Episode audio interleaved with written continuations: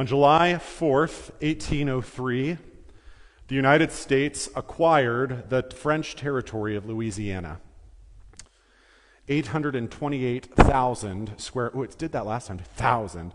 828,000 square miles, stretching from modern day Louisiana all the way up to the Dakotas.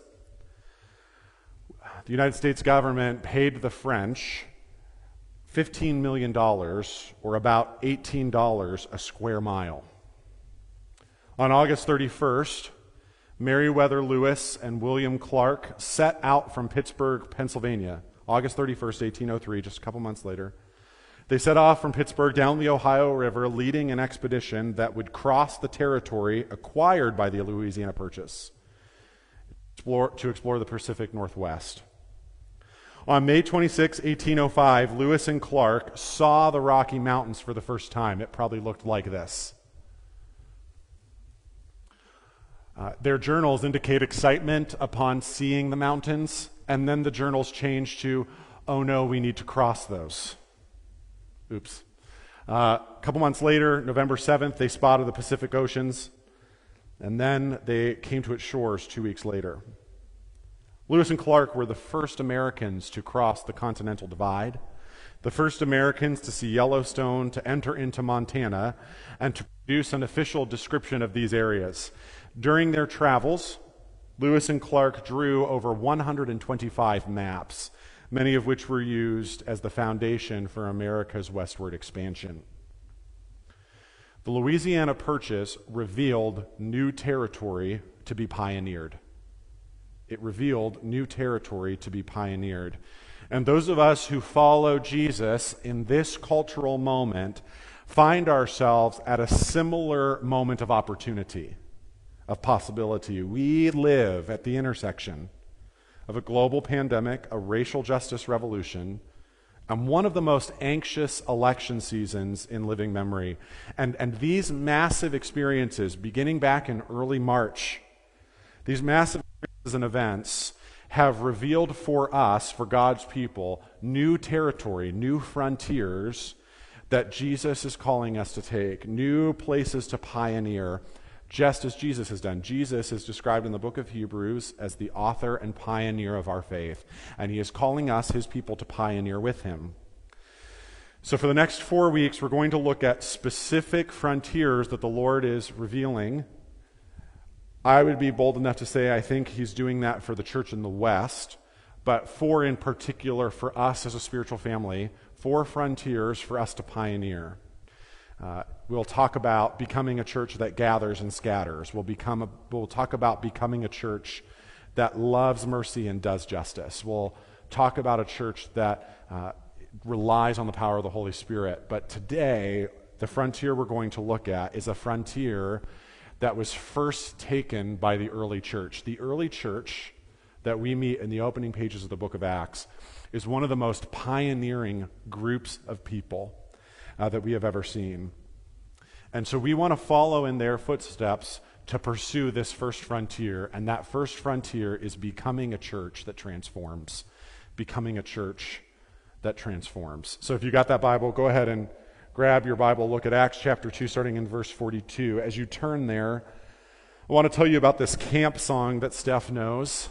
I'm alive, awake, alert, enthusiastic.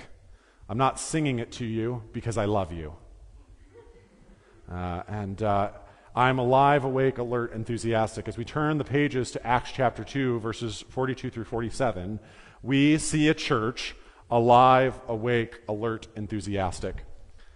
Luke writes, all the believers devoted themselves to the apostles' teaching and to fellowship and to sharing in meals, including the Lord's Supper, and to prayer. A deep sense of awe came over them all, and the apostles performed many miraculous signs and wonders. Verse 44. And all the believers met together in one place and shared everything they had. They sold their property and possessions and shared their money with those in need. They worshiped together at the temple each day met in homes for the Lord's Supper, and shared their meals with great joy and generosity, all the while praising God and enjoying the goodwill of all the people. And each day the Lord added to their fellowship those who were being saved. We're backtracking a bit this morning and going back to the ends of Acts 2. In the beginning of Acts chapter 2, the Holy Spirit comes with fire and wind and empowers his people uh, as temple space to accomplish the mission that Jesus has laid out. You will be my witnesses in Jerusalem and Judea and Samaria to the ends of the earth. They proclaim the gospel in languages unknown to them. And people come around to see what this thing that is happening is. So Peter stands up and gives a sermon, and at the end of the sermon, 3,000 men, in addition, dozens of thousands of, I mean, uh, dozens of men and women, uh, women and children, so probably numbering five, seven, ten thousand, uh, joined the church that day. And immediately, Luke tells us about all these people being added to the spiritual family of Jesus and then gives us a snapshot of the church alive, awake, alert, enthusiastic. And in this little paragraph, we see five elements that drive a church that is laser focused on transformation. Uh, the first element of a church that is alive, awake, alert, enthusiastic is a devotion to God's Word. They didn't have Bibles, so they couldn't do Bible studies, the early church. So, what does it mean that they were devoted to the apostles' teaching? Before Jesus ascended, uh, he gave the disciples a 40 day crash course in the kingdom of God. He showed them through the law, the prophets, the writings, all of the Old Testament, uh, how he was the fulfillment of Israel's hopes and fears through all the years. Now, so now the apostles are passing this teaching on to ordinary people in the community. They are devoted to the apostles' teaching. They are devoted to prayer and praise. They are devoted to worship. Uh, they are devoted to prayer. They have frequent prayer meetings, some of which we get to see in the book of Acts. These moments of praying for boldness in the midst of opposition. Uh, in Acts 12, praying for Peter's miraculous release. Uh, Paul McConaughey, a friend of mine, would say that the early church has a white hot spiritual center. A white hot spiritual center driven by prayer and praise. There was a radical community, a radical commitment to one another. Jesus came from a family to start a family. And he starts his family, and they begin to treat themselves like family. And we know this because it says in verse 44 that all the believers met together and shared everything they had. This is not communism, this is family. This is not socialism, this is family. In a family, in a family, if I need something, I can ask. Over the summer, we needed to trim some trees. My uncle has a lot of this stuff. We asked my uncle, Can I borrow a couple things to trim trees? And by we trimmed the trees, I mean my stepdad trimmed the trees when he was here in July. And uh, in a family, we share our resources to care for one another. Right? And that's what's happening in the early church. They're behaving as a family, not as an, alter- not as an alternative, alternative government, uh, not Marxism, not communism, but family radical community. There's proclamation and demonstration. Uh, they proclaim the gospel through word and they demonstrate it by being a community committed to justice, committed to the whole person, committed to going to the other, to finding the image of God in each person and including them in this community. Miracles, signs, wonders, and inevitably there's multiplication. In Acts 2, there's about 3,000 men in the church. In Acts 4, there's about 5,000. In Acts 8, the Christians uh, in Jerusalem scatter throughout the Mediterranean world, and the church grows uh, exponentially. Multiplication and growth is a necessary part, and these five elements working together create, Luke says, a deep sense of awe. Not awe the longer you're a Christian, the longer you, the more you come to like cute. I don't understand why. Uh, it's not a deep sense of awe, it's a deep sense of wow. Look at what God's doing in our midst. That deep sense of awe came from people were being added to their fellowship day by day. The early church was baptizing and adding to the fellowship every day what we do in a year right? And these five elements worked together, drove an engine that caused the early church to be an engine for transformation. Do I need the. Here, let me see. These, these five elements working together caused the early church to be a church that worked to, that caused transformation. It was a church that transforms. I mean, if you read the book of Acts, you almost get numb to the fact how the book of Acts is about transformation. Sometimes I turn left on Route 45, come down State Road to get to my house, and I pull in my driveway, and I don't really have a clear memory of what happened between when I turned and pulling into my driveway. Does this happen to you? Do you also wonder if there are just burning vehicles and dying people scattered behind you because you weren't paying attention? Um, we, we, don't, we don't always notice. What we don't notice the longer we read the book of Acts is how much of this book is about personal transformation, about Lydia in Acts 16, an independent woman, an entrepreneur who owns a dyeing business, like for clothing, dyeing the clothes. She's incredibly wealthy. She don't need no man, but she hears Paul preaching and she puts her faith in him and begins to in Jesus and she begins to fund the mission of Jesus. Later on, uh, a slave girl is set free from demonic oppression. In Acts chapter 18, Priscilla and Aquila, a husband and wife team, hear hear Paul preaching and become part of his team, they begin to travel with him. I mean, what kind of transformation takes place that causes you to uproot your life and home and help the mission of Jesus go throughout the known world? That's transformation. And, and, and perhaps the highest point of this is this guy named Saul, who in Acts chapter 8 is actively seeking to arrest and try Jews who claim that Jesus is the Messiah. And in Acts chapter 9, has an encounter with the presence of Jesus that causes him to be totally transformed. Transformation is all throughout the book of Acts.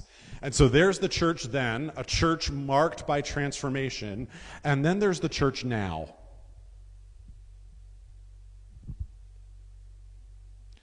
And if we're being honest, the transformation that is present in the book of Acts is not our norm. We come to church to get smarter. We come to church for an experience or a feeling. But if we were being really honest, we're not seeing the transformation that Scripture promises us.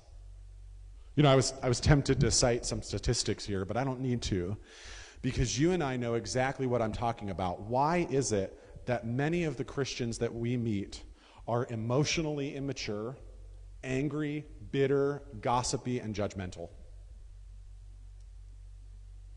Why is it that the general view of Christians in our culture is so negative? It's because we know, we know people, genuine and sincere people, who have been a part of a church for 30, 40, or even 50 years, who are still somehow stuck. I am fully aware that we will not be perfect until heaven. I get that. But why is it that in my short journey of pastoring, I meet people who willingly admit that their anger is out of control? Why is it that I meet people who are anxious all the time, despite Scripture's promise, if you pray, God's peace will guard your heart and your anxiety will diminish? Why is that? Why is it that we meet Christians who, after 30, 40, or 50 years, are not experiencing really any freedom from a wound in their childhood? And, and forget those of you who have been hanging around Jesus for decades. What about those of you who have put your faith in Jesus in the last three, four, five years? It's a lot of you in this room. It's a lot of you listening online. I mean, in your early days of following Jesus, there was a massive burst of transformation. It was like somebody threw Miracle-Gro on there. And then you woke up one day and there was like a slowing and, and a plateauing and maybe even a halt. And so we assume that it's just going to be the way it is. The trauma will still be there. The depression will be untouched by prayer. I want to be really vulnerable in, in this particular sermon. So, a few weeks ago, um, I was having a conversation with Zach Byler. Uh, and uh, he said to me, You know, I feel like you are constantly talking about how you are trying to improve yourself.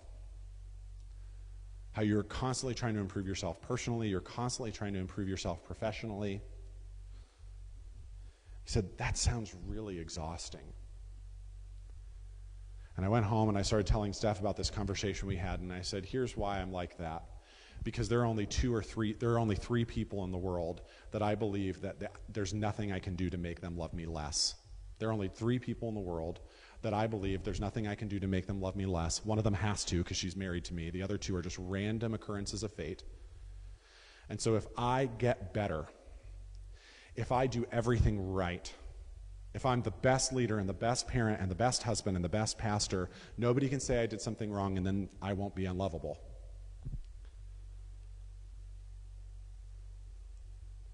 Now, listen, I have been following Jesus closely for 20 years almost. And I'm following Jesus not because I'm a professional Christian. That's what pastors are, right? Professional Christians, right? I'm not following Jesus because I'm a professional Christian. I'm following Jesus because he's the pearl of great price. Jesus says, uh, the kingdom of heaven is like a pearl. And a merchant, seeing it, sold everything he had so he could buy the pearl. Jesus is the pearl of great price. And I have been pursuing Jesus on a personal level not perfectly, far from it, but intentionally and in an ongoing and in a sustained way for 20 years. So, my question is why is there still a ball of insecurity that lives inside of me? Why? And if I'm stuck, you're stuck. I'm just guessing. If I'm stuck, you're stuck. We're all finding these places of stuckness. Why? We're stuck with the pain of our past. What we did, what was done to us, or the pain of our present, you know, a, a disease, a diagnosis, grief, depression. We're stuck with emotional maturity. We, we hold grudges. We talk about other people behind their backs. We're trapped in a cycle of conflict at home and at work. We're stuck in unhealthy relationships. We bounce from codependent friendship to codependent friendship. We can't quit a friendship group that really causes us to make bad choices. Our marriage, our parenting is marked by difficulties that our faith can't quite seem to touch. We're stuck with our compulsions and our addictions. It could be food, it could be sex, it could be spending, whatever it is. We're stuck with spiritual strongholds. We're stuck with lies about materialism and individualism and tribalism that we have bought hook, line, and sinker from our culture, and we just assume it's the way it is. We're stuck. And what we do is we throw up our hands and assume that moderate transformation is all we can expect in this life while getting a little bit more knowledgeable about the Bible. And my fundamental question is that what Jesus promised? Is that what Jesus promised? So, the difference between the early church and us is this they did not have the devotionals. They did not have the conferences or the church buildings or Christian radio or podcasts or books or concerts or t shirts or study Bibles or apps. I mean, heck, they didn't even have Bibles. If all that was stripped away from you, what would you have? See, for the early church, all they had was the only thing they truly needed. All they had was an interactive relationship with the presence of Jesus. All they had was an interactive relationship with the presence of Jesus through the power of the Holy Spirit. All they had was the only thing they really needed. Dallas Willard um, says, The path to spiritual and emotional maturity is rooted in the presence of Jesus. The path to spiritual and emotional maturity is rooted in the presence of Jesus. So let's think back to a second to Paul. He was called Saul for a minute. He's on the road to Damascus. He's going to arrest Jews uh, that are claiming Jesus is the Messiah, and suddenly a bright light hits the road, and he hears a voice saying, Saul, Saul, why are you persecuting me? Saul has an encounter with the living Jesus, with the presence of Jesus, and it says that scales fell from his eyes. And in that moment, he began a lifelong journey of transformation based on an interactive relationship with God. In 2 Corinthians 12, later on in his life, Paul tells the church that he has what he calls a thorn in the flesh. A thorn in the flesh. A messenger from Satan. And scholars debate what this was. Was it a physical limit, limitation? Was it some sort of chronic pain? Was it emotional? Was it physical? What was it? All we know is that he asked the Lord three times to remove it. Three times. But instead of removing it in an interactive moment with the presence of Jesus, he says, The Lord said, My grace is sufficient for you, for my power is made perfect in weakness. In the midst of his pain, he has an encounter with Jesus, and he goes on to say, This is 2 Corinthians 12, 9 and 10. Therefore, I will boast all the more gladly of my weaknesses so that the power of Christ may rest upon me. This is why I have no problem telling a very vulnerable story about something going on inside of me, because I want to, I, I can rejoice in my weaknesses, because then the power of Christ rests upon me. Maybe not rejoice. Paul says, For the sake of Christ, I am content. I'm content with weaknesses, insults, hardships, persecution, and calamities. Calamities is a big word calamities like, I don't know, global pandemic.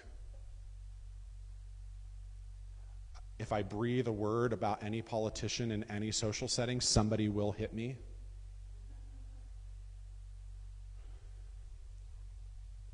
For when I am weak, then I am strong. For when I am weak, then I am strong. Here's what Paul saying Paul has an encounter with Jesus in the midst of his pain, and Jesus does something horrifying. He does not remove the pain. He does not say, Oh man, I'm so sorry that you're uncomfortable. Let me fix that. He does not make the pain go away, but he transforms Paul's experience of pain, and Paul is a different person. Earlier in 2 Corinthians, if you got a Bible, you could flip there to 2 Corinthians 3. It's not on, it's not on the screen, but I think it's, it's helpful. In 2 Corinthians 3, Paul says this in verse 17. Now the Lord is Spirit. And where the Spirit of the Lord is, there is freedom. And we all, with unveiled face, beholding the glory of the Lord, are being transformed into the same image from one degree of glory to another. For this comes from the Lord who is the Spirit. Let me just unpack this. Paul says, We are being transformed into the same image. What image? The image of the Lord. The image of the Lord the image of Jesus. In Romans 8:29, Paul says, God knew what he was doing from the very beginning. He decided from the outset to shape the lives of those who love him along the same lines as the life of his son. The son stands first in the line of humanity he restored. Listen to this. We see the original and intended shape of our lives there in him. Jesus is the original copy. And God's desire in our salvation is to restore us fully to become what Jesus is like. And that's what happens in heaven. In that moment, we are known as we are known. We become fully free to be exactly who we were created to be. Paul says we are being transformed to the same image, notice this, by degrees. From one degree of glory to another. From one degree of glory to another. Our life with Jesus is a life of progressive, ongoing, incremental, but still very real transformation. Still very real transformation. There's grace there, there's an invitation there, right? That I don't have to get myself perfect all at once. That's a, that's a whole project. But the challenge is When was the last time I felt like there was a change in degrees? And not did I just get smarter, not do I have a new insight that I didn't have a week ago, but is there measurable, noticeable change in my relationships? And all of this transformation, we are being, uh, he says, we are beholding the, the, glory of the Lord. We're being transformed to the same image from one degree of glory to another. And he says, for this comes, this refers back to transformation. For this transformation comes from the Lord who is the Spirit. See, what Paul is saying is that it is nearness to the presence of Jesus that transforms us. It is undergoing a lifelong process of developing an interactive, conversational relationship with Jesus. That's what causes us to be transformed. An interactive, ongoing conversation with Jesus. So after I have this conversation with Zach, I'm journaling the next day. Journaling is a good thing to do. It helps you kind of, what's God getting my attention? What, that, what does that look like? So I'm journaling, and I write you know, Jesus, in this conversation, I feel like I have been taken to ground zero of who I am. Right? And it, I got this picture in my head of uh, it was like it was at the bottom of a mine, and I wasn't thinking of mining, so I'm assuming it was the Lord. And at the bottom of the mine was a bottomless pit. And that's where all of the affection and genuine love people around me give me. And it just goes down in there and it never fills up. And uh, I felt like Jesus was standing next to me at the pit. I, I, swear to you, I could almost feel like his hand was on the small of my back. And I felt like he said to me, I can go in the pit. I can go in the pit. Just because it's bottomless for you doesn't mean it's bottomless for me, because what's impossible for you is possible for me. So I grab my computer and I look up on the Bible the word pit. I knew it was in there, I just didn't know where. And uh, I come to Psalm 103, verse 4, that says, God redeems your life from the pit and crowns you with steadfast love and mercy. Find Psalm 40, verse 2 says, he drew me up from the pit of despair, out of the miry bog, and set my feet upon a rock. And if what Paul is saying is true, that moment of genuine interaction with the presence of Jesus moved me from one degree of glory to another. Am I living in total victory over my insecurity? No. Am I more aware of how that's infecting my relationships in the way I think? Yes. Am I more able to bring it to Jesus for transformation? Yes. Am I perfect? No. But here's what I know for sure I know that Jesus is in the pit.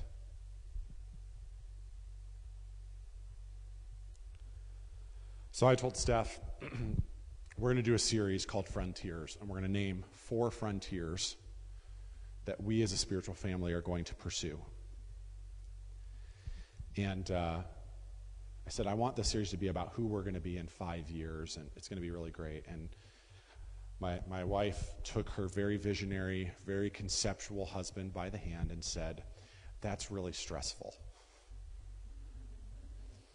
So she said, Let's, let's build it out so that every week we talk about what we're going to do today, what we're going to do over the next year or so, and then where we'd like to see ourselves in five years. Oh, thanks, babe. Good job. She's going to be preaching next week on, on being a church that gathers and scatters. So I'm excited about that. so here's how this journey of becoming a church that transforms begins it begins by us committing ourselves to a spiritual discipline of listening and growing in our individual capacity to relate to Jesus. And a really handy thing that I was taught about two years ago is to just, and some of you have heard me teach this, and I'm not just teaching it again because I um, couldn't think of anything else. It's because we're not, I'm not doing it perfectly yet. We're not doing it perfectly yet. And so we want to keep pressing in on the same thing. And isn't it kind of nice when Kyle just doesn't come up with a new thing you have to do? It's just like, oh, good reminder. That's good, I think, too. So um, every day it's, it's good to ask these questions. First, Father, what are we doing today? Jesus says, I only do what I see my Father doing. As a driven, task oriented person, I could tell you on any given day what I'm doing.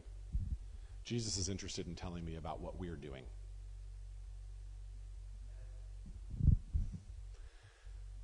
Second, Father, who do I need to pay attention to today?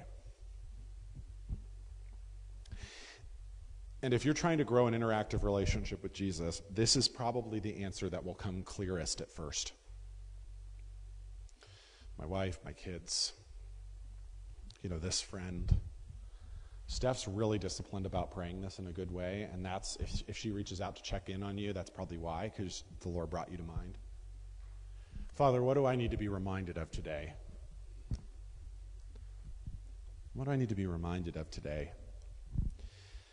So ask those questions journaling every day, or praying every day, or in the shower, or while driving. And what you will find is over time, the answers to those will, will become clearer. But where would we like to go over the next year? So that's this week. But what about like a year from now? One of the things that we'd like to press into as a church is developing a ministry of inner healing prayer, of inner healing prayer, where we bring our trauma, we bring our hurts, we bring kind of these painful things from our past. And in a prayer time, we kind of invite Jesus to heal them. We've found this tool called Emmanuel prayer. I can't move on from it. I, I can bounce from idea to idea pretty quick. So if, if I stick with something for about six months, you know it's good. You know? And so over the next year, we'd like to do some training and build a team so that people can start experiencing that freedom because where the Spirit of the Lord is, there is freedom. Five years from now, we want to just hear regular testimonies of personal transformation and inner healing through Jesus' presence. Here's what that looks like I want us to find transformation boring in five years. Not really. But I want to hear those stories so commonly because that's what creates that sense of awe and wonder. And, in addition to that, I want to see us, the vast majority of people in our church, equipping and investing in someone else so that they too know how to hear the voice of Jesus.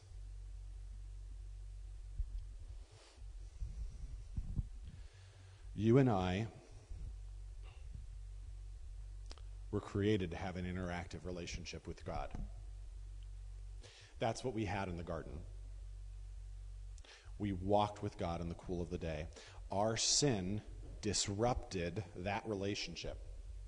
So, fast forward to the 21st century, and we are overstimulated, overwhelmed, stressed out, depressed, anxious, grieving, angry, medicated, tired, and above all, desperate to hear the voice of Jesus.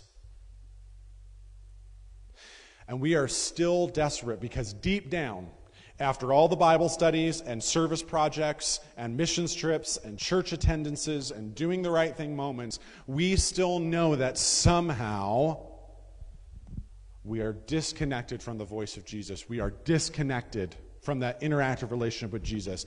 And that's the frontier. The frontier is becoming a church where we are growing all the time in our capacity and training others in the capacity to have an ongoing interactive friendship with Jesus, where prayer isn't just talking to God, prayer is talking with Him. Where even our worst moments and our most horrendous memories are connected to the presence of Jesus. And this is hard work, but hear me on this. Jesus already got there first. He says in John 10, My sheep hear my voice, and they know me. My sheep hear my voice, and they know me. Jesus longs for us to hear his voice, to follow him, to have an interactive relationship with him. So here's the frontier we're going to become a church that transforms, a church marked by awe and wonder. Let me pray, and then Steph will lead us in response time. God, even in this moment, as we respond to you, would you increase our capacity to hear your voice and do what you say? Not just today, but every day. Amen. One of the reasons why we do response time is so that we can experience transformation, right? Because if we just sit in this space um, and maybe are really struck by something that we hear and we walk out those doors and we don't do anything with that, then we're still stuck. And so um, I really want to just highlight that's why we do this time of response, while we why we do just pause for a couple minutes and really seek to hear the Father's voice, so that we can have a plan for how we're going to do what He's inviting us to do.